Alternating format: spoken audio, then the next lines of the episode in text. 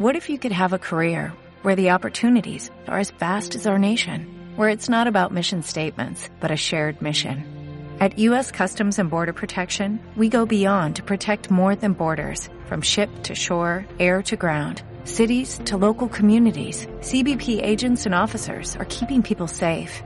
Join U.S. Customs and Border Protection and go beyond for something far greater than yourself. Learn more at cbp.gov/careers.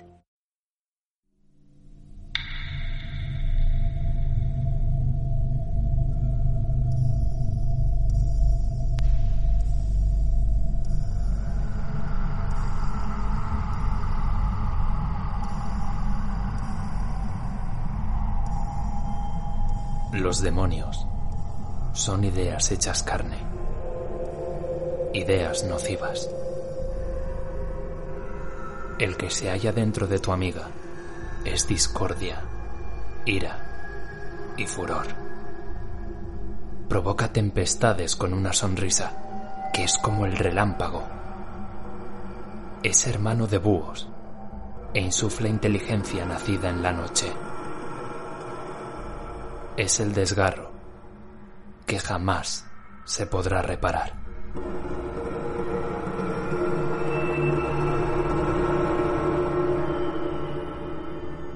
El exorcismo de mi mejor amiga, de Grady Hendrix.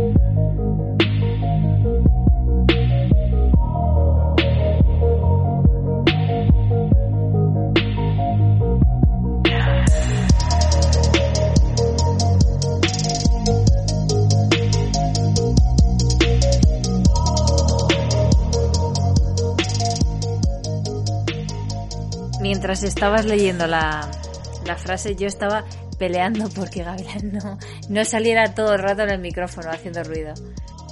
Pero eso es porque sabe que estamos en un mes muy especial. Es nuestro mes favorito, probablemente. Es probablemente... Mi mes favorito es septiembre, pero las festividades de octubre... ¡Qué fascineroso! Solo porque es su fascineroso. Cumpleaños. Fascineroso. Las festividades de octubre me encantan. Podrían ser realmente entre el otoño y estas cosas, los árboles naranjitas, los gatos naranjitas como Gavilán, podrían ser mis festividades favoritas. Qué pelota, que no vas a recibir nada de Gavilán. Bueno, pero lo que sí ha recibido nuestra audiencia es una cuarta temporada de LUMAC. ¡Ole, ole, ole, ole! Esta vez el descanso nos ha durado poquito. Calculamos que habrá sido un mes aproximadamente. Nada. A lo mejor incluso menos, ¿no? Yo creo que menos, sí. Es un poco como los parones que nos gusta hacer, que entre temporada hacemos de repente una pausa de 2 meses y luego de temporada a temporada, pues igual, una semana. Y decimos, ¡nueva temporada! ¡Eh! Bueno, es que te digo una cosa. Nosotros somos... ¿Cómo se dice? Dueños de nuestro tiempo. Y por tanto, y además es que es nuestro podcast. Por tanto, podemos hacer lo que nos salga de las narices. Así de claro. Y como hacemos lo que nos sale de las narices, pues esta cuarta temporada, hemos decidido empezarla en el mes de Halloween. Un mes al que siempre le hemos dedicado programas muy especiales relacionados con la escritura del terror, la escritura gótica y este tipo de asuntos. ¿Qué es Halloween? ¿Qué es Halloween? Pero antes de eso, ¿qué es LUMAC y quiénes somos nosotros? Porque a un lado de este mes halloweenesco maravilloso, a un lado de la calabaza, tenemos aquí a nuestra querida... Macho. Eso luego. Ahora mismo tenemos a nuestra macha, Aleazar Herrera, @Eleavania, en todas las redes sociales. Hola. ¿Qué tal estás, Aleazar? Muy bien, muy bien. Gracias por invitarme a tu podcast, Ander. Muchas gracias. Bueno, estoy muy, muy feliz de estar aquí contigo. En realidad, pues, yo también estoy feliz de que lo estés. Llevas invitada 4 temporadas porque, en cierto sentido, bueno, pues es que es tu podcast también. Uh-huh. Ya. Yeah. Pero ya que lo has dicho, pues efectivamente al otro lado de este enorme podcast sin cabeza, como podría ser Sleepy Hollow, o más bien porque no tiene una cabeza, sino 2, está yo, Ander Mombiela, @AnderMombi en todas las redes sociales. Y... Hola, Ander, ¿qué tal? Pues muy bien. ¿Cómo estás? Cuéntame. Muy contento, muy contento. Va todo bien en tu vida. Va maravillosamente y, por supuesto, no puedo faltar a una de las tradiciones de cada programa, que es... tenía ganas de volver. Muy contento de volver después de 2 semanas. De esta semana y media. Después de esta semana y media. Es que tenía ganas, ya tenía el ansia. Es que da mono. Pero ¿sabes dónde tenía ganas de volver? ¿A dónde tenía ganas de volver? Cuéntamelo, dilo su nombre. Speak his name, porque esto es LUMAC Podcast. @LUMAC Podcast, como su propio nombre indica, en todas las redes sociales. Antes de entrar en el tema que nos ocupa hoy, que yo creo que la gente que haya escuchado la frase ya tendrá una pista, eso porque llevamos hablando de algunas obras bastante tiempo, somos muy pesados, quiero aprovechar para decir que has dicho Sleepy Hollow porque hoy lo hemos comentado. Efectivamente, mira, y vamos a aprovechar un poco para hablar brevemente por encima de Sleepy Hollow, porque yo tengo que decir... ¿Ah, sí? Bueno, ¿por qué no? Simplemente como anecdótico, un poco para calentar. Sleepy Hollow, el jinete sin cabeza, yo no he leído la historia. Gran pendiente, como tantas otras, por mi parte. Pero Aleazar sí que se la ha leído. De hecho, si no me equivoco, me has contado que entraba como parte del máster que hiciste de literatura. Sí, yo creo que gótica. Soy como la persona que más rédito le ha sacado a un máster que ni siquiera ha terminado. O sea, es que es increíble. Quiero decir, no lo terminé porque no llegué a presentar la tesina, pero considero que estoy aprobadísima de todo. ¿Qué quieres que te diga? Pero al margen de eso, sí. Fue un relato que leímos en clase de literatura gótica y es que el relato del jinete sin cabeza, Sleepy Hollow, escrito por por Irving, sé que se llama, no sé si es Washington o qué. Es un relato muy bueno. Washington Irving, efectivamente, sí. Uh-huh. Es un relato muy bueno que recomiendo a todo el mundo que se lo lea. No sé, se aprecian las características del género y como estamos en un mes muy, muy halloweenesco, ¿qué hay más horrible que una persona sin cabeza? Bueno, un payaso, por decir algo, la verdad. Es que los payasos, hoy de hecho, shout out, que también hemos hablado del payaso terrorífico que aparecía en La Tostadora Valiente, película de Disney, de verdad. Si no recordáis a ese payaso, no sabéis de qué payaso estamos hablando, poned payaso Tostadora Valiente y preparaos para soñar, tener pesadillas con ese payaso que se acercaba a cámara fatal. Y decía, ¡corre! Y yo lo pasaba fatal de niña. Muy mal. Muy mal, muy mal. Los payasos son un poco... En fin, ya sabes. Pues sí. Otra cosa interesante, antes de pasar ya al tema principal, y con esto ya cerramos un poco la introducción... Serie que he visto por ahí que me ha llamado la atención todavía. Ya estamos. Bueno, sí. Para comentar, pero porque está muy atada a la literatura gótica en este caso. Serie Raven's Hollow, al parecer inspirada en los relatos de Edgar Allan Poe. No tengo ni idea en realidad de si se ha estrenado ya, yo he visto el tráiler.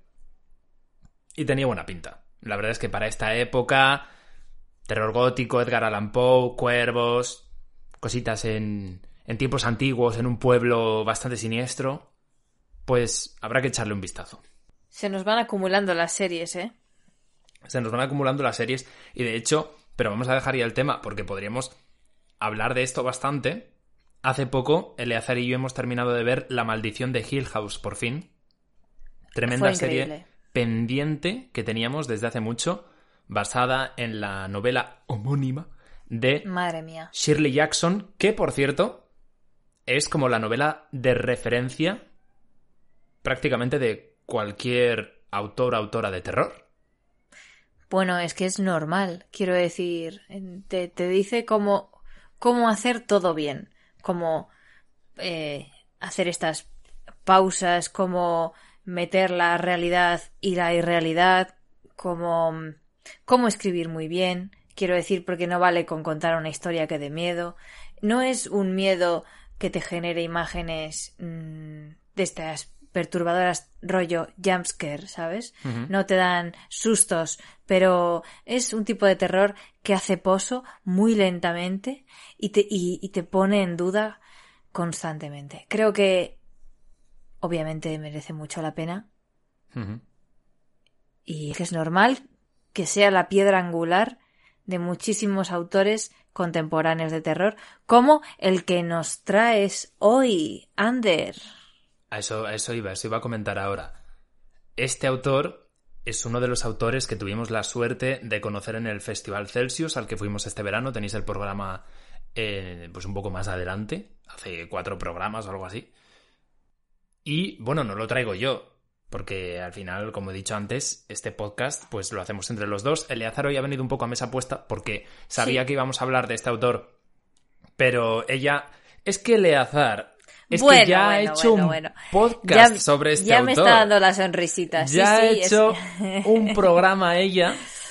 Sí. Cuéntanoslo, venga, cuenta, ya que sabes tanto Atrévete de Grady Hendrix. Ahora, cuéntalo. Bueno, pues efectivamente hace ya... ¿Qué fue? ¿Antes de verano? Sí, eso es. Sí. A principios de julio, antes de irnos al Celsius, tuve el honor de participar en el podcast de Chataca, El laberinto de papel, que es un podcast de literatura en colaboración con la editorial Minotauro y conducido por Jontones. Hola, Jontones, comparte este programa si nos estás escuchando, gracias. Jontones, enróllate, por favor, segunda vez enróllate que te lo pedimos. Enróllate porque sabemos que escuchas LUMAC. Y que me lo has dicho a mí, esto es público ya. Y la verdad es que si repasamos las 2 obras que tiene en español, ahora 3, claro, pero en aquel momento 2, y yo creo que nos hemos quedado con ganas de profundizar un poco en la figura de Grady Hendrix y en todas las cosas que lo convierten en un autor muy, muy interesante y mi crush, por supuesto. Efectivamente, Grady Hendrix es uno de esos autores de terror que conocimos en el Celsius, que pudimos ir a escuchar. Tuvo su propia charla. De hecho, luego participó también en compañía con otros autores de terror en la charla del último día, que se celebró el último día del festival. Y nos encantó. Aleazar venía ya encantada porque ella leyó los libros antes de que yo pudiera echarles mano. Y en cuanto escuchó hablar un poco a Grady, que además... empezó con un discurso en español. Con el discurso en español, eso fue increíble, madre mía. Diciendo que le encantaba España porque era la tierra de Almodóvar y de Mujeres al borde de un ataque de nervios y todas estas películas. Pues ya enamorados todos de Grady. Y luego además majísimo en la... Fuimos a que nos firmara los libros. Casi me muero, sí. Tenía un sello... personalizado, no solo suyo, sino para cada libro tenía un sello. Uh-huh. Y luego además tenía las frases en castellano traducidas en el móvil y la firma la hacía en español también. O sea que majísimo. Y todas las veces que te acercabas a la cola, se levantaba, se ponía a tu altura y te tendía la mano y te decía, Grady. Soy Grady. Y yo casi pues como ahora que no te ha salido el nombre. Joder que sí, es que iba a decir Gary, porque me estaba acordando de lo de Gary Oldman de esta tarde. Sí. Bueno, es que en fin, ha habido un montón de cosas hoy. Relacionadas un poco con el terror gótico, es verdad. Total, claro, entonces es como que entre eso, mi cabeza está haciendo como, o sea, hoy estoy súper cansada, hoy soy probablemente un fantasma de alguna peli de terror o algún libro de terror. Estoy pensando si... Grady tiene algo de fantasmas. Bueno, va a tenerlo. En español. No, por supuesto. En español todavía no. Tiene las Final Girls. Bueno, vamos a repasar por orden mejor, ¿no? Efectivamente. Vamos entonces a meternos un poco más en la figura de Grady Hendrix, conociendo su historia y sus obras. Y después pues analizaremos un poco qué es lo que nos ha parecido las dos obras que hemos leído hasta ahora, que han sido Guía del Club de Lectura para Matar Vampiros y El exorcismo de mi mejor amiga. No hemos podido leer todavía Grupo de Apoyo de las Final Girls, creo que es así la traducción final. Sí, pero todo esto es porque Minotauro no nos regala un ejemplar al podcast ahora mismo de referencia y probablemente a punto de ganar un Ignotus, votadnos. Y además... Hombre, claro. Y además que vamos a ser, quiero decir, cuando saquemos este programa, el podcast que... El único podcast en español que analiza en profundidad. En profundidad, esa es la clave, a Grady Hendrix. Si no nos vendemos nosotros, no lo va a hacer nadie. Y es que es lo que hay que hacer. Nos encanta lanzar triples y a eso hemos venido. Así que... Sí. No, me ha encantado. Está muy bien. Ahora vamos a hablar un poco más de Grady Hendrix. Aquello pilló a Patricia desprevenida. Era uno de esos libros baratos sobre crímenes reales, pero resultaba evidente que Kitty lo estaba leyendo, y no se puede llamar barato al gusto de alguien por los libros, aunque lo sea. Guía del Club de Lectura para Matar Vampiros, de Grady Hendrix.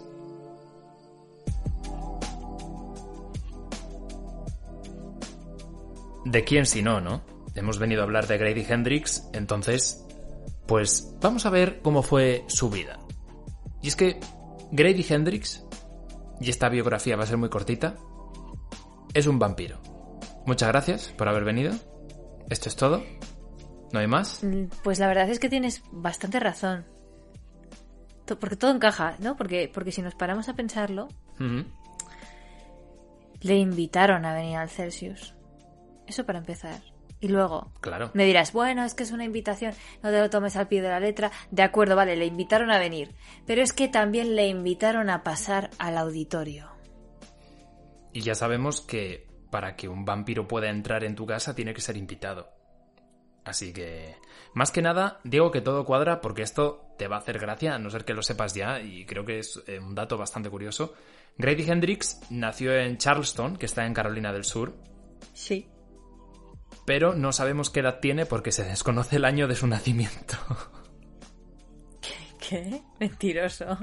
No sabía este dato, la verdad. Yo no he podido encontrarlo en ningún lado. Ah, que no lo has encontrado tú. Bueno, búscalo. Si alguien puede darme, de verdad, en Twitter, voy a hacer donde una sea, búsqueda. Si alguien puede darme la edad actual y el año de nacimiento de Grady Hendrix... A ver, pues le daré mi más sincera felicitación. No puedo otra cosa. Vaya pero... rollo, Grady Hendrix. Pero... parece que es una... memeo porque es una de las preguntas que te aparece... Que la ha hecho mucha gente, quiero decir. Que propone Google, ¿no? En plan... Sí. Y también, ¿is Grady Hendrix married? La que haría yo. ¿Is Grady Hendrix a vampire? Porque sí es. Sí tiene mujer, que lo sepas. Bueno, yo no soy celosa, a mí me da igual. Pero vamos a ver. Su edad tendrá que ser en algún sitio. Sí, por supuesto. Y yo digo más, Tan complicado es descubrir su edad que en el caso de que fuera descubierta... Tengo una foto de él vestido de cura. Es que míralo. En el caso de que fuera descubierta su edad, yo ya no me fío tampoco. O sea, yo sé que este señor lleva aquí desde hace siglos. Me cuadra porque conoce todas las técnicas de exorcismo posibles. Y de los vampiros también. Mira, te acabo de pasar una foto por Telegram. Esta foto ya la tenía vista. Es una foto de Grady Hendrix en la que aparece, si no me equivoco, con el libro El exorcismo de mi mejor amiga. Y aparece vestido con un alzacuellos y el típico traje parece más bien como de arzobispo. O algo así, uno que es negro que tiene como... Con los bordes rojos. Bordes rojos, eso es. Y como un gorrito rojo también. Y está haciendo como uno de los típicos símbolos con la mano. Un gesto de la iglesia. No sé cuál es exactamente. Pero es el que hace Jesús en muchas de las ilustraciones. Bueno, pues así es.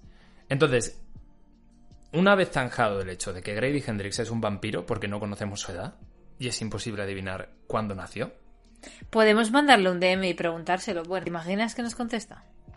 Bueno, pues estaría bien. Y luego le pasamos un enlace al programa también y que lo comparta. Ay, qué vergüenza, madre mía. Sí. Pero ay, se me ha caído un bol y todo. Es que se pone nerviosa con Grady. Vamos, esto es superior.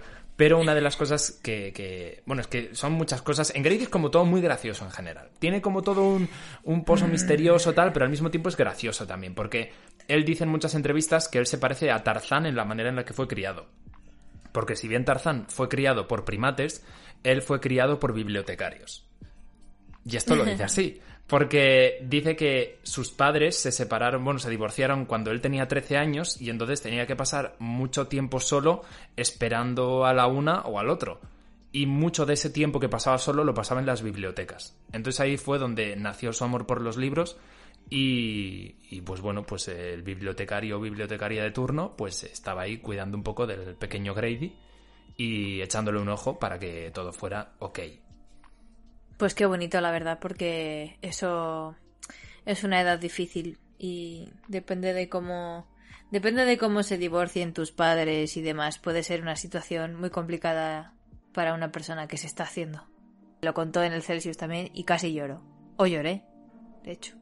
Efectivamente que al final todas esas experiencias son algo que ha trasladado a su escritura y es que no solo ha transmitido esos sentimientos que pudo sentir él con esa edad y esa relación con sus padres, sino que lo que ha trasladado también es el propio barrio en el que vivió, porque era, vamos a imaginar, el típico barrio de las afueras, ¿no? La típica que parece una urbanización incluso estadounidense con casitas, jardines. Si habéis visto Mujeres Desesperadas, el ejemplo perfecto es Wisteria Lane y de hecho es que Wisteria Lane aparece mencionado en uno de sus libros. No recuerdo si es Guía del Club de Lectura para Matar Vampiros o El exorcismo de mi mejor amiga, porque ambas historias suceden en lugares muy cercanos y de hecho se mencionan edificios comunes, calles, las protagonistas de los dos libros, aunque uno transcurre en los 80 y otro en los 90, van por las mismas zonas y se supone que es también el lugar en el que él vivió cuando tenía esa edad, cuando era joven. Me encantan estos pequeños detalles que en este caso sí que sabía. No ibas a sorprenderme tan rápido, querida. No lo esperaba, pero de hecho quiero aclarar que al final del libro... Esto no era lo de sorprenderte, lo de la fecha de nacimiento sí. Pero al final del libro de Guía del Club de Lectura para Matar Vampiros aparece un pequeño mapa, un pequeño plano, que creo que ha dibujado él mismo, a lo mejor estoy equivocado. Sí, no, aquí lo pone, dibujado y anotado por Grady Hendrix. Y efectivamente se llama Mapa de Mount Pleasant, que es perteneciente a Charleston, Carolina del Sur, que es su lugar de nacimiento. Así que, evidentemente, estos barrios los conoce de sobra, los ha trasladado a sus novelas. Es un poco como si fuera el Maine de Stephen King, porque Stephen King siempre estaba como relacionado a muchas cosas con Maine. Y Derry, sobre todo, ¿no? Derry también aparecía mucho en los libros de Stephen King, que era donde tenía lugar It. Y en este caso, en el caso de Grady Hendrix, pues sería Charleston, porque si no me equivoco, en el de Grupo de Apoyo para las Final Girls, que es el último libro que ha salido en septiembre traducido al castellano de Grady Hendrix, también sucede en este barrio de Mount Pleasant, o cerca de Mount Pleasant, en Charleston, Carolina del Sur. Así que... tiene para rato. En el Celsius también comentó que iba a seguir escribiendo sobre sus experiencias en este barrio. Y había dicho que tenía bastantes, además. Hombre, al final acumulas muchas experiencias si desde joven has estado en un cierto tipo de barrio residencial americano en el que te han pasado cosas curiosas, no paranormales, ¿no? ¿Te acuerdas que decía... sí. En otra charla, pero decía Mariana Enríquez en plan, ojalá me hubiese pasado algo paranormal, pero no me ha pasado nada.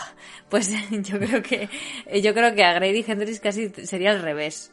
Bueno, con la diferencia además de que para lo que Mariana Enríquez, escritora de terror, es nada, seguro que para el resto de personas sería como el acabose de lo paranormal. Totalmente. Pero para Mariana Enríquez pues es como quien ve llover. Dice, ay, mira, se ha movido eso, se ha caído tal cosa. Bueno.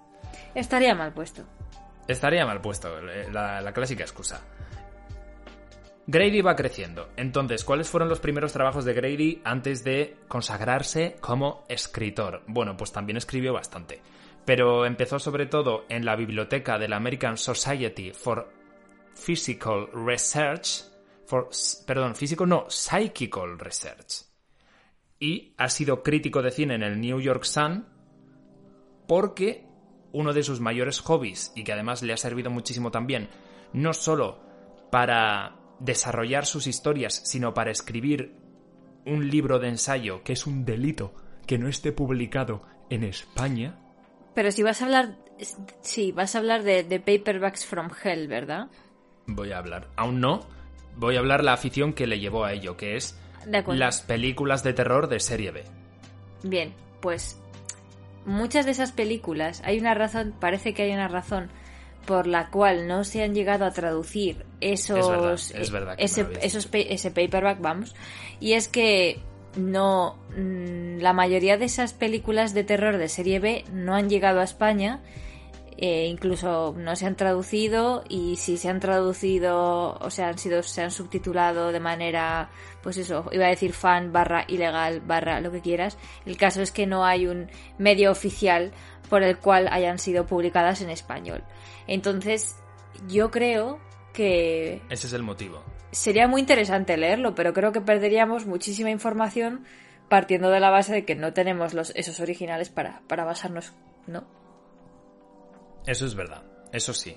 A mí me encantaría leerlo igualmente, aunque no supiera de qué película se está hablando, porque luego, a día de hoy, creo que tenemos la información a mano. Es decir, en cuanto leyéramos el título de la película, podríamos buscarla en internet y leer algo más sobre ella, o incluso alquilarla en alguna página web o lo que sea para poder verla. El caso es que me parece muy interesante, como siempre que empiezo todas mis opiniones con un me parece muy interesante. No sé por qué no me dices que me quite esta coletilla, pero bueno. Anyway, me parece muy interesante que justamente este autor, digamos que esté muy relacionado con lo audiovisual y haya sido crítico de cine y, bueno, sí, de cine, y haya escrito ensayo, digamos que sea como lo más troncal de su obra, digamos, los papers, que lo dice mucho en Twitter y en Insta, por ahí. Me parece muy interesante porque es un escritor, pero desde un prisma distinto. Y creo que eso se nota muchísimo en su manera de narrar. Muchísimo, muchísimo. Es muy cinematográfico todo lo que hace. Sí, es como si estuviéramos leyendo... No es como si estuviéramos leyendo un guión de una película, porque obviamente hay una narración, hay unos diálogos, hay un contenido y continente en formato novela, pero respira muchísimo de esas tensiones, de ese fuego lento con el que se fraguan las tragedias, ¿no? Y esa mala baba para según qué comentarios...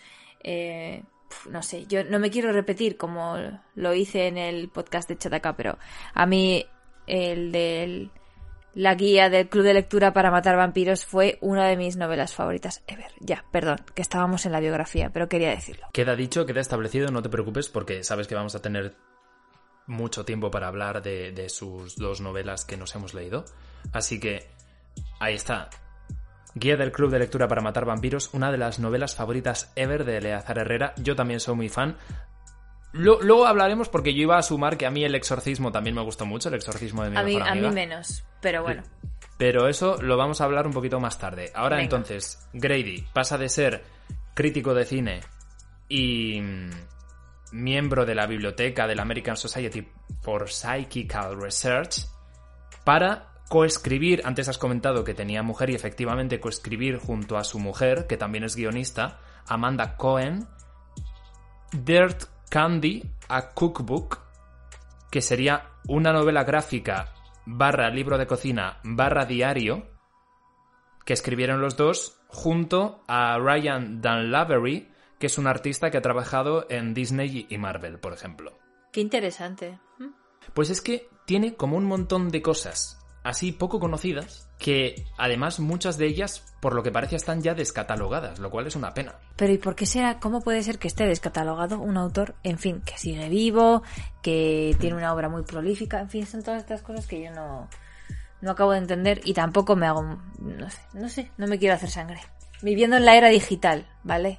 O sea, no entiendo. Es verdad que habría que indagar un poco más porque a lo mejor se pueden encontrar en algún lado, pero en principio parece que están descatalogadas las siguientes obras que voy a comentar porque se habla como que su primera gran obra publicada fue Horrorstör, que es una obra que ya hemos comentado en este podcast, que básicamente es muy llamativa porque por fuera parece un catálogo de IKEA, pero es una novela de terror. Pues es una de mis grandes pendientes, la verdad. Después de leerme los dos primeros, me refiero a estos que vamos a hablar después, necesitaba un descanso del terror porque... Terror. Sí, necesitaba un descanso, definitivamente. Bueno, pues lo que iba a comentar es que antes de Horrorstör, al parecer, publicó Occupy Space y Satan Loves You, en 2012 aproximadamente, y también otra cosa que ha publicado era Little Women, ese es el título, ¿vale? Que es una adaptación en cómic de Mujercitas de Louise May Alcott. Y al parecer son obras que son bastante difíciles de encontrar. La digitalización, un concepto al que todavía muchas personas no han llegado. La digitalización y la accesibilidad de los contenidos. Pero bueno, ya está, eso es otra movida. Es coautor también de Magnolia League, una saga young adult. ¡Ay, sí! No sabía que era él. ¿Coautor? Sí, junto a Katie Crouch, sí. ¡Qué fuerte! ¿Has visto?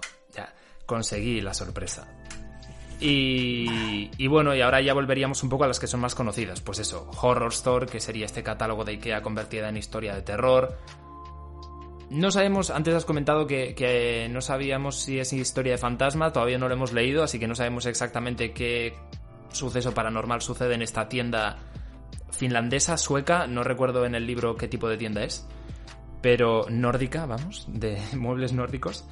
Y después vino El exorcismo de mi mejor amiga en 2016, que aquí en España se ha publicado este verano, y ya llegó Paperbacks from Hell, en 2017, que es ese libro de ensayo en el que hablaba de películas de terror de serie B, sobre todo de los años 70 y los 80. Bueno, espera, vamos a hacer un alto breve. Sí. Porque Horrorstör, si no me falla la memoria, lo publicó aleatoriamente El ático de los libros en 2013 o en 2014. Quiero decir, que es como...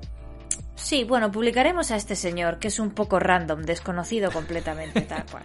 Claro, y luego ha pasado años sin ser publicado en España. Claro, por eso lo digo, que es como, ¿qué pasó? Que no cosechó nada, ¿qué fue? Le perdimos la escasa pista que pudo tener en español, desapareció, no sé, son estas cosas que sorprenden. Y sin embargo es raro, porque yo, por ejemplo, Horrorstör no lo conocía, pero sí que ha coincidido que mucha gente que le hablas de Horrorstör le suena.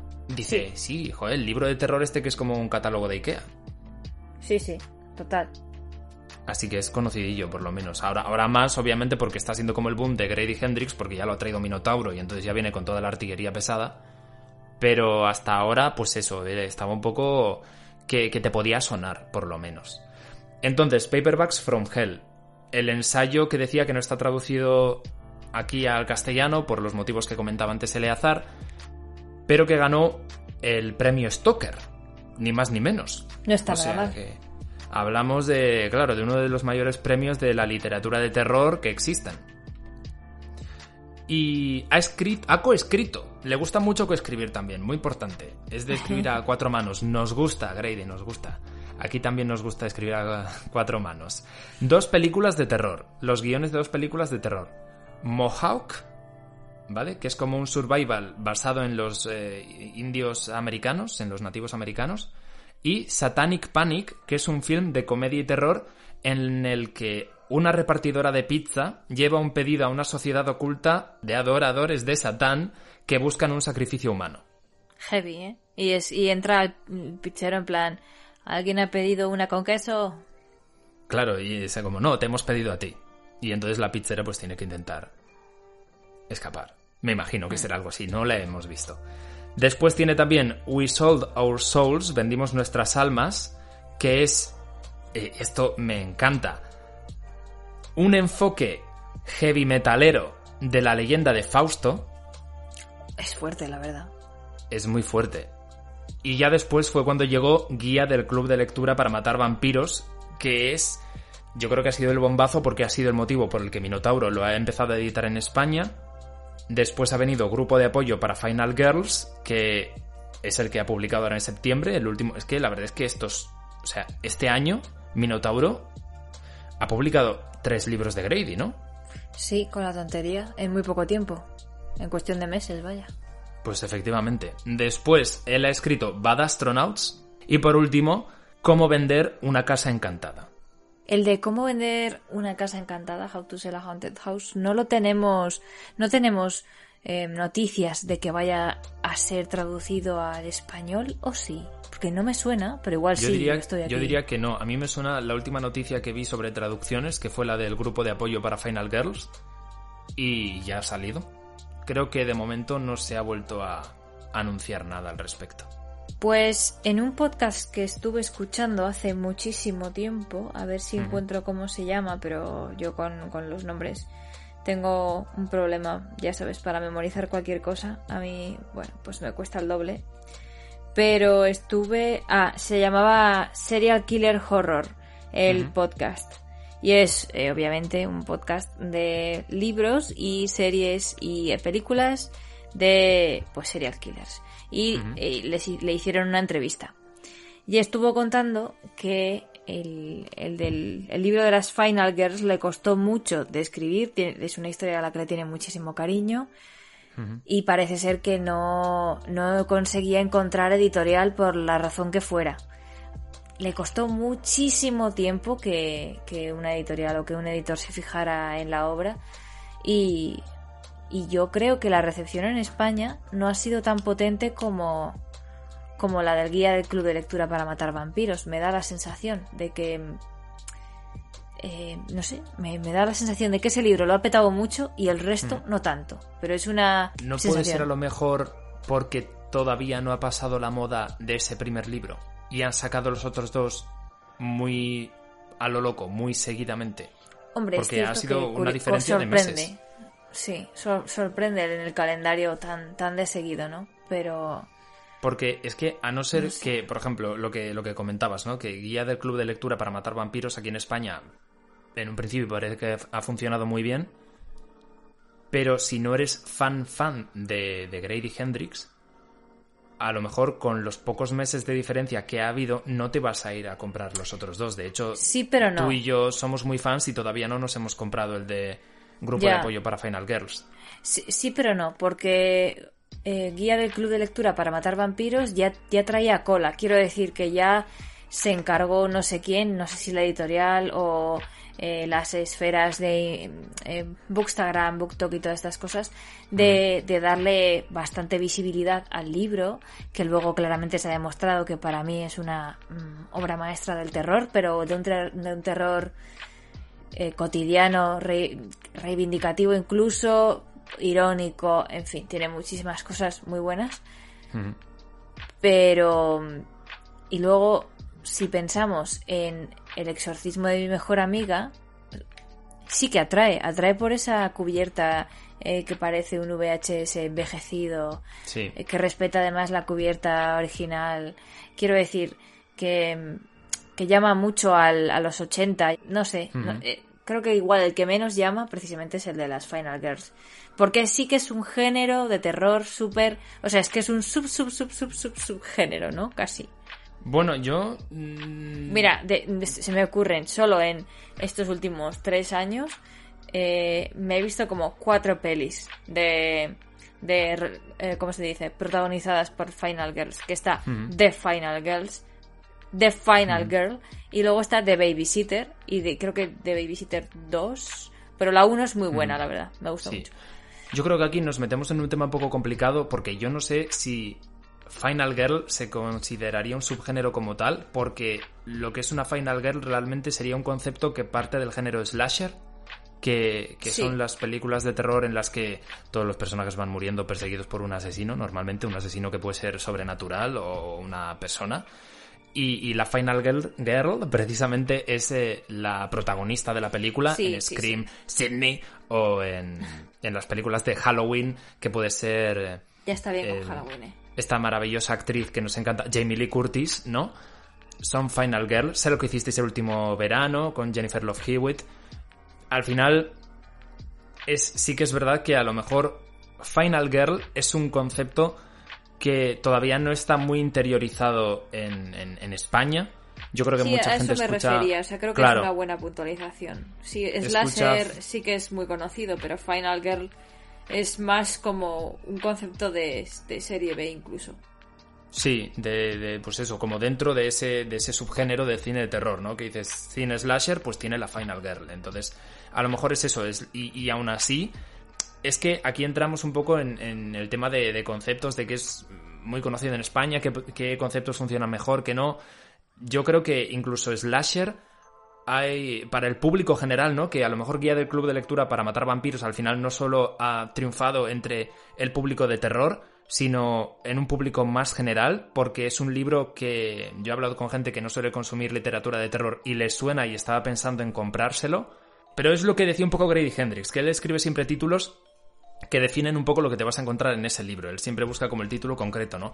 Pero conceptos como slasher o Final Girls son como, me parecen mucho más de nicho, y a lo mejor es más complicado como que ese libro pueda despegar como lo ha hecho Guía del Club de Lectura para Matar Vampiros. Puede ser que en la esfera, ¿no?, literaria y audiovisual americana, sí es cierto que son términos que pueden ser bastante más conocidos que en España. Quizá porque claro, eso, porque no el cine de terror es distinto, o el que nos llega aquí es un porcentaje X muy curado, ¿no? En ese sentido, que no te llegan todas las, pues eso, no te llegan las pelis de terror de serie B, te llegan las mejores pelis de serie B y las típicas pelis, ¿no? Digamos, o las megaproducciones. Sí. O luego te llegará, por supuesto, cine indie, por supuesto. Pero, no sé, a mí me parece que la belleza y lo guay del libro de Guía de Club de Lectura, el de los vampiros, que no voy a decir 80 veces el título, que me canso. es largo, de verdad, es que me da por culo. Joder, es que es muy bueno.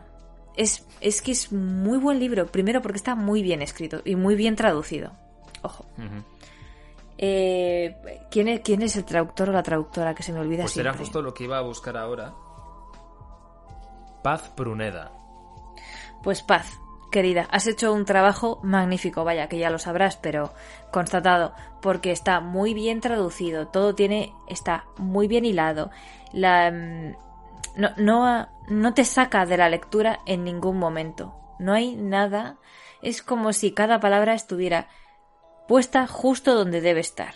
Y eso es muy difícil de mantener, y mucho menos y más en una novela tan larga, ¿no? Patricia, la protagonista, es una ama de casa. Como hemos dicho al principio, es una ama de casa aburrida que tiene una familia normal, un marido que se trabaja mucho, vive en un barrio residencial y desea, así como a lo tonto, que le pase algo emocionante en su vida, que le cambie un poco la rutina de ama de casa que tiene. Bueno, pues esto es como la mano del mono, ¿no?, en Los Simpson, porque de repente se baja un dedo y sucede la cosa más trágica del mundo, y es que llega una persona nueva al vecindario, James Harris. Y a partir de aquí ya, pues en fin, es que yo seguí la recomendación que me hizo mucha gente, y fue ir sin leer casi la sinopsis, sin saber nada de nada, y creo que es lo mejor, ¿eh? Sí. Yo creo que para sus libros eso funciona muy bien, porque vas con la idea que te da el título, y es que el título te lo dice, y solo con eso ya es suficiente como para aventurarte en la lectura. Obviamente así te va a sorprender más, que es lo bueno también, que además en el género de terror es muy efectiva esa sorpresa, esa tensión de no saber nunca cuándo van a pasar las cosas, y Grady Hendrix maneja muy bien esa tensión, como decía antes Aleazar, sobre todo en los miedos cotidianos, cuando no sabemos si hay alguien acechando nuestra casa. No tiene por qué ser un ser sobrenatural, sino simplemente la presencia de un desconocido por la noche. Escuchamos ruidos raros, creemos que son pasos, empezamos a ver siluetas a través de la ventana, creemos que alguien está rascando en la puerta. Son este tipo de miedos que pueden suceder perfectamente sin venir de una entidad sobrenatural. Ese tipo de miedos que no tienen por qué venir de una entidad sobrenatural, que de hecho a veces es mejor que venga de una entidad sobrenatural que de un asesino loco que está a punto de matarte, que no es el caso, quiero decir, pero bueno... Pero a mí también me da mucho terror toda la manipulación a la que se ve sometida la protagonista, sin querer ahondar más en ese tema, porque creo que es mucho mejor disfrutar así, sin muchos detalles, de ese descenso a la locura, digamos. Y eso, precisamente, es eso, el core, ¿no? El núcleo de la literatura de Shirley Jackson. Ese subtexto, sí, esa agonía interior, exterior, esa asfixia, esa pérdida de la sensación de realidad, en fin, y estos elementos que son muy de terror están muy bien desarrollados tanto en esta obra como en El exorcismo de mi mejor amiga, pero pienso que está mucho mejor hecho en el de los vampiros. Yo creo que es... Al fin y al cabo se escribió después, tenía ya la experiencia de haber escrito El exorcismo de mi mejor amiga, aunque aquí en España ya ha salido al revés, primero salió Los vampiros y luego El exorcismo, pero se nota que es una novela mucho más madurada, se nota que, de hecho, son novelas paralelas, podríamos decir, no solo porque sucedan en la misma localidad y solo con unos 10 años de diferencia aproximadamente, sino por los temas, por las protagonistas, lo que tienen que sufrir las dos, que es lo que comentaba Aleazar, ese momento que bebe directamente de la novela gótica de Shirley Jackson, en el que la protagonista es consciente de lo que está viviendo, pero la forma en la que es tratada por el mundo exterior le hace incluso dudar de que realmente lo que está viendo y lo que está viviendo sea posible.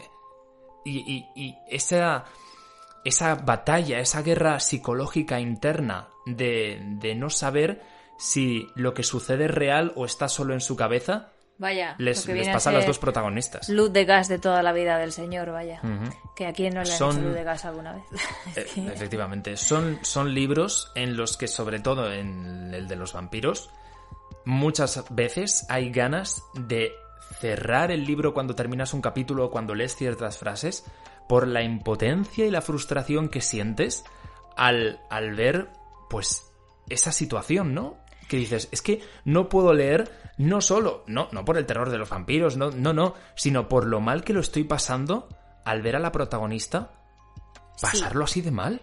Y al mismo tiempo, o sea, yo quiero también lanzar un mensaje positivo, porque esto no es solo, ves cómo Patricia lo pasa mal, sino también...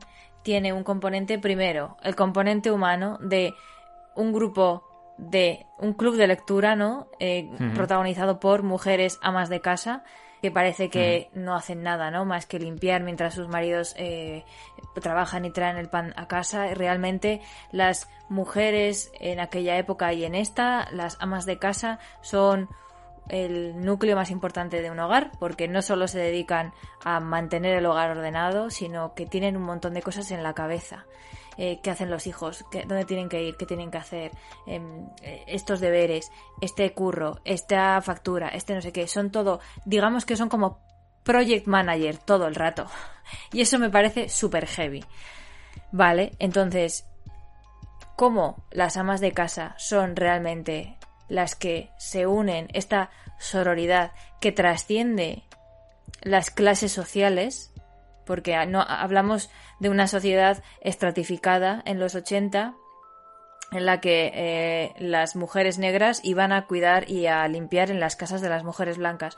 Como esto este problema, este vampiro trasciende un poco estas barreras y las obliga, bueno, no es que las obliga, es que ellas mismas toman la iniciativa de dejar atrás racismos y movidas de clase para unirse en contra de un mal común, ¿no? O sea, es que me parece súper bonito y tiene muchas capas este libro. Y luego está, y ya paro, la capa de literatura comparada, que sabes que me encanta decir esto. Antes de que entres en el tema de la literatura comparada, solo quiero añadir una frase que dijo Grady en el Festival Celsius cuando habló de este libro y habló de proyectar todo el tema de las amas de casa a Guía del Club de Lectura para Matar Vampiros, y es que las amas de casa son auténticas superheroínas, no solo por ser capaz de sacar la casa adelante mientras cuidan de sus hijos, sino en este caso además de ser capaz de unirse contra un mal que amenaza no a toda la familia, sino a pues, todo el vecindario y a todo lo que se pueda expandir, porque encima ya lo dicen claramente que es un mal que nunca va a saciarse, siempre va a querer más y más, y van a ser al final... Él lo que decía era que era poner a su madre contra Drácula. Y es que no hay nada que una madre no pueda solucionar. El coraje y la determinación de una madre, pues es que no hay nada más potente, diría yo. No, para mí es la... Yo lo digo siempre, este libro me recuerda, es la mezcla perfecta entre Mujeres Desesperadas y Drácula, porque es así. Me cuadra. Pero querías hablar del tema de la literatura comparada. Pero lo voy a hacer brevemente, solo como un aliciente más para leer ambos libros. Y es que Guía del Club de Lectura para Matar Vampiros, que he vuelto a decir el título completo, estarás orgulloso de mí, la verdad. Me parece bien. Yo ahora lo estoy acortando porque si no... Ya, es que si no, nos come luego los segundos para los reels.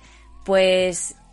Es un ejercicio muy interesante de literatura comparada porque, bueno, de literatura comparada y casi audiovisual, pero literatura también porque habla de un club de lectura y ese club de lectura tiene unas novelas que comentan y que están estrechamente relacionadas con la manera de abordar el conflicto.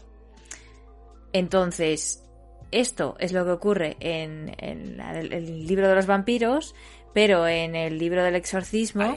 Ahí va. La música. Las canciones. Ochenteras. Que cada capítulo tiene el título de una canción ochentera.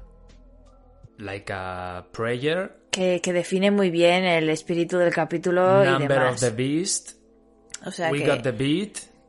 Es que... Maravilloso. Y tal y como sucede en la de los vampiros... Aquí, como ha dicho Aleazar, son las canciones un poco las que... El hilo conductor, digamos. El hilo conductor de cada capítulo y de la historia en sí. Porque si bien hemos comentado ya de que va Guía del Club de Lectura para Matar Vampiros, El Exorcismo de mi Mejor Amiga, básicamente es que, una vez más, en el título está el secreto. Y es como dos chicas de instituto, Abby y Gretchen, tienen que lidiar con el hecho de que una de ellas de repente parezca estar poseída por el demonio, con todo lo que ello conlleva cuando estás en el instituto. Es muy curioso este enfoque porque, es lo que dijo Grady también, en este libro al final son chicas adolescentes, el trato que tienen con los padres es nefasto, es terrible, se llevan fatal con ellos, son como los monstruos, entre comillas, y sin embargo, en Guía del Club de Lectura para Matar Vampiros le da la vuelta y es... Como vemos, cómo son los padres, en este caso las madres, las que tienen que lidiar con esa cosa que parece sobrenatural. Y es una vez más pues que vemos los paralelismos entre ambas novelas, cómo fluyen y confluyen. Vamos, que en resumen, que si este episodio no ha dado ganas de hincarle el diente a alguna de las novelas de Grady, tú me dirás. Ahí está. Yo, de hecho, tengo muchas ganas de leerme la de... La última que ha salido, la de las Final Girls. Yo tengo más ganas de Horrorstör, por la temática. Pero creo que me acabaré leyendo ambas, obviamente. Es verdad. Horrorstör, de hecho, lo tiene ya Aleazar fichado. Me tengo que sacar el carné de su biblioteca para que me lo deje. Uy, uy, uy, uy, uy, uy. Está complicado. Llevo Está 2 años intentándolo y no hay manera. ¿Qué? Es que eres tontísimo, ¿eh? Es que eres tonto. Y bueno, así para... No sé si quieres comentar algo más sobre las novelas antes de cerrar un poco ya lo que es este episodio de octubre especial Halloween, Grady Hendrix, Terror Mix 2022. Uh-huh. Caribe Mix, pues yo creo que no quiero decir nada más porque siento que hemos comentado muchísimas cosas. Uh-huh. y es que buscar más información sobre las novelas puede ser hasta, no voy a decir contraproducente, pero le quita esa inocencia que tienen los títulos, ¿no? Que parece que ¡ay, qué divertido! ¡Jiji! Y luego ¡pum! Pues... Esa es una cosa, mira, que ya para terminar vamos a aprovechar para aclarar. Y es que no son libros de humor.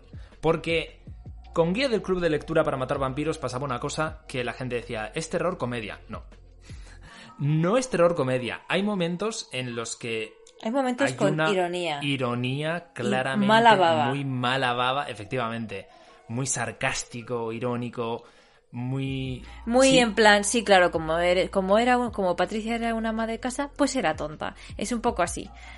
Que Patricia te las devuelve, esa es la cosa. Entonces, a ver, claro. Hay como ese rollo y en El exorcismo... Bueno, eso pasa con Guía del Club de Lectura para Matar Vampiros, pero es que El exorcismo de mi mejor amiga lo han comparado con Stranger Things. Y no es Stranger Things. De hecho, no se parece en nada, perdona, yo no sabía eso. Es que, sí, es que como pasa en los 80, pues vale. Todo es Stranger Things ahora. Todo lo que pasa en los 80 es Stranger Things. No es Stranger Things. De hecho, hay mucha gente que lo ha leído creyendo que es Stranger Things y lo ha tenido que dejar porque no estaba preparada para ese nivel de... No vamos a hablar sobre... mal rollo. Algunas escenas que se quedarán para el recuerdo en mi cabeza, uh-huh. Como esa escena. Y el exorcismo, ¿no? Que... Es que sería spoiler hablar de esto aquí y ahora. Sí, no vamos pero vamos, detalle, que no es Stranger Things. Ya quisiera Stranger Things tener esta pinta de mal rollero. Que Stranger Things tiene otras cosas muy chulas, pero no es el caso. Es que no se pueden comparar porque no están en la misma, ni siquiera en el mismo género. Ya está. De hecho, una de las cosas que más me ha gustado, ya un poco hilado a esto, de la última temporada de Stranger Things, sin hacer spoilers, es el puntito de terror que le han dado, que yo considero que no tenían otras temporadas. Los primeros capítulos, los últimos vuelve a lo de siempre, pero sobre todo los 2-3 primeros hay ciertas partes en las que han enfocado el terror de una forma, pues eso, más de género de terror, que para mí no lo habían hecho tanto en otras. Podía dar un poquito de miedo, pero aquí yo creo que lo han hecho muy bien. Y me ha parecido una mezcla interesante, creo que ha funcionado muy bien, ha revitalizado un poco la serie, que en su tercera temporada se vio un poco lastrada. En general creo que mucha gente no le gustó mucho la tercera temporada. Pero hablando de series y de películas, y ya para finalizar y envolver este episodio especial dedicado a Grady Hendrix, Aleazar, no sé si a día de hoy habremos tenido la oportunidad de verla, pero ¿qué película se estrenó el día 30 de septiembre en Amazon Prime, o sea que ahora estará disponible para verla? Pues querido amigo Ander, amigo, El exorcismo de tu mejor amiga.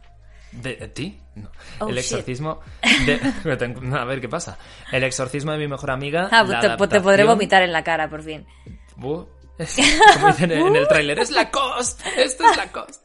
El exorcismo de mi mejor amiga, la adaptación, se estrenó el 30 de septiembre. La película está ya disponible. Obviamente os recomendamos primero que leáis el libro, pero cada uno es libre. Seguro que es una adaptación interesante porque el autor ha estado supervisándola, pero además está guay y la única pena es que ha pasado, digamos, desapercibido. Ha sido como un estreno indie ahí un poco, ¿no? En plan... porque ha llegado... No sé qué, bueno... Eso es, fue como yo me enteré en Twitter, de hecho, por una web de noticias de terror, no sé si era americana o algo así, por un tuit, y luego ya salió el tráiler, que además tiene como esa estética de, bueno, ochentera por supuesto, de película de serie B, que tanto le gusta a Grady. Yo creo que puede ser muy, muy divertida, a ver qué tal la han adaptado. Y... Aquí en Curiosidad, que no hay fecha y no se sabe qué va a pasar, pero se supone que Horrorstör también se va a adaptar en formato de película. Anda, ¿vale? No me digas. Sí, y no acaba aquí, porque... Porque Grupo de Apoyo para Final Girls y Guía del Club de Lectura para Matar Vampiros van a adaptarse como series. ¿Como series? Ah, mira, esto me parece mucho más interesante que una película en realidad. Esto en principio, ¿vale? No sé en qué estado estarán los proyectos ahora, pero se supone que hay intención o incluso como que ya se están... ya la adaptación está en ello. O sea, ya se están escribiendo los guiones, la verdad es que no sé si ha empezado la grabación, pero que están vendidos los proyectos, vaya. Y qué bien, pues es un autor al que yo personalmente le deseo mucha suerte porque, vaya, como si mi suerte fuera hacer algo, ¿no? En la carrera profesional de Grady Hendrix, pero no sé, me alegra mucho ver que autores consiguen adaptaciones de sus obras cinematográficas, autores, no voy a decir pequeños, ¿no? Pero que desde luego no son los míticos. Que hablando de adaptaciones, otra cosa curiosa y además unida un poco a la presencia de Grady en el Celsius, otra adaptación que han anunciado hace muy poquito es la de una obra de Paul Tremblay, que es otro autor de terror que como digo, formó también parte de la charla de terror del Celsius en la que estaba Grady, y es, si no me equivoco, el título del libro es La cabaña en el fin del mundo, sí. O La cabaña del fin del mundo, que ha salido el tráiler hace muy poquito. No recuerdo el nombre de la película porque es distinto. Los que llaman a la puerta, creo que es en inglés o algo así, o no, llamando a la puerta. Algo así. Y la cosa es que va a estar dirigida por Shyamalan, que es el mítico director de cine de terror, y una cosa curiosa es que en el tráiler no pone que es de la adaptación de la novela. Entonces eso está levantado unas críticas, está feo. Está bastante feo, como si fuera algo que te tiene que dar vergüenza, ¿no? O sea, claro, como si fuera algo que tuvieras que ocultar cuando la novela, además, por lo que parece, ha funcionado bastante bien. Entonces, no solo eso, también es esta movida en la que los directores de cine parece que tienen ideas puramente originales. Y oye, no pasa nada por basarte en una novela que te ha gustado porque al final, no sé, hacer cine pues es difícil de por sí. No sé, no veo que haya nada malo en que... De hecho, adaptar es un arte y que se lo digan a los directores de Juego de Tronos. Que... Es que no veo la polémica, veo el ridículo, pero no la polémica. Que yo, por ejemplo, creo que los directores de Juego de Tronos son muy buenos adaptando material y creo que son... Bueno, los directores no, los showrunners, y creo que son pésimos a la hora de hacer material nuevo, por lo menos por lo que nos enseñaron en la serie, que las primeras temporadas tenían libro y para mí son geniales.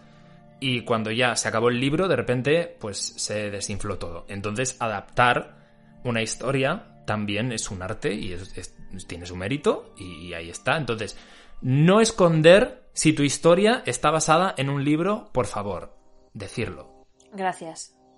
Y esto ha sido todo. Esto es todo, que es bastante. Hemos hecho un buen repaso a la obra y a la vida vampírica de Grady Hendrix. Yo espero que la gente que escuche este podcast se anime a leer más o a leer algo de su obra, porque es que está muy guay, la verdad. Ya está, eso es todo lo que quería decir. Yo, para terminar, voy a lanzar un llamado dice así: a Grady Hendrix hacer giras de autor le parece aburrido porque no le gusta.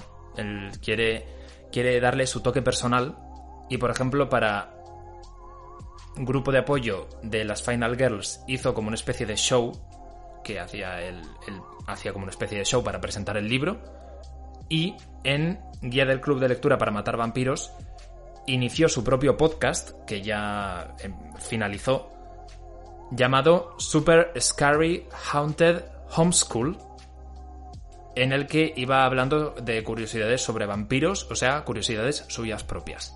Entonces, yo desde aquí hago un llamado a Grady.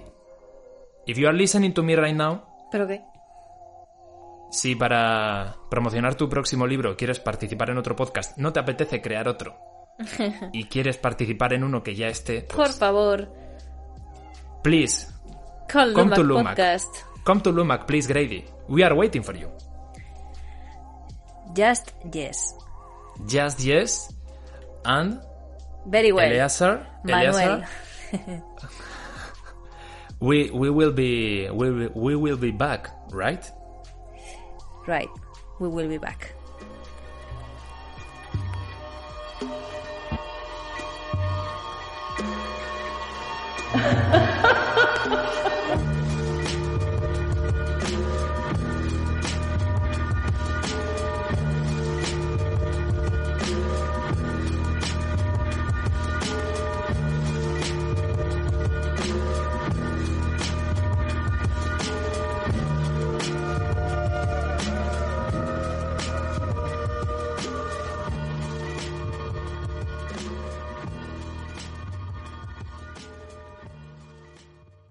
Reducing the amount of waste in your workplace will have a positive impact on our environment and can save your business money. It's also the law in Montgomery County. Make it your business to recycle right. Learn more at montgomerycountymd.gov/recycleright or call 311.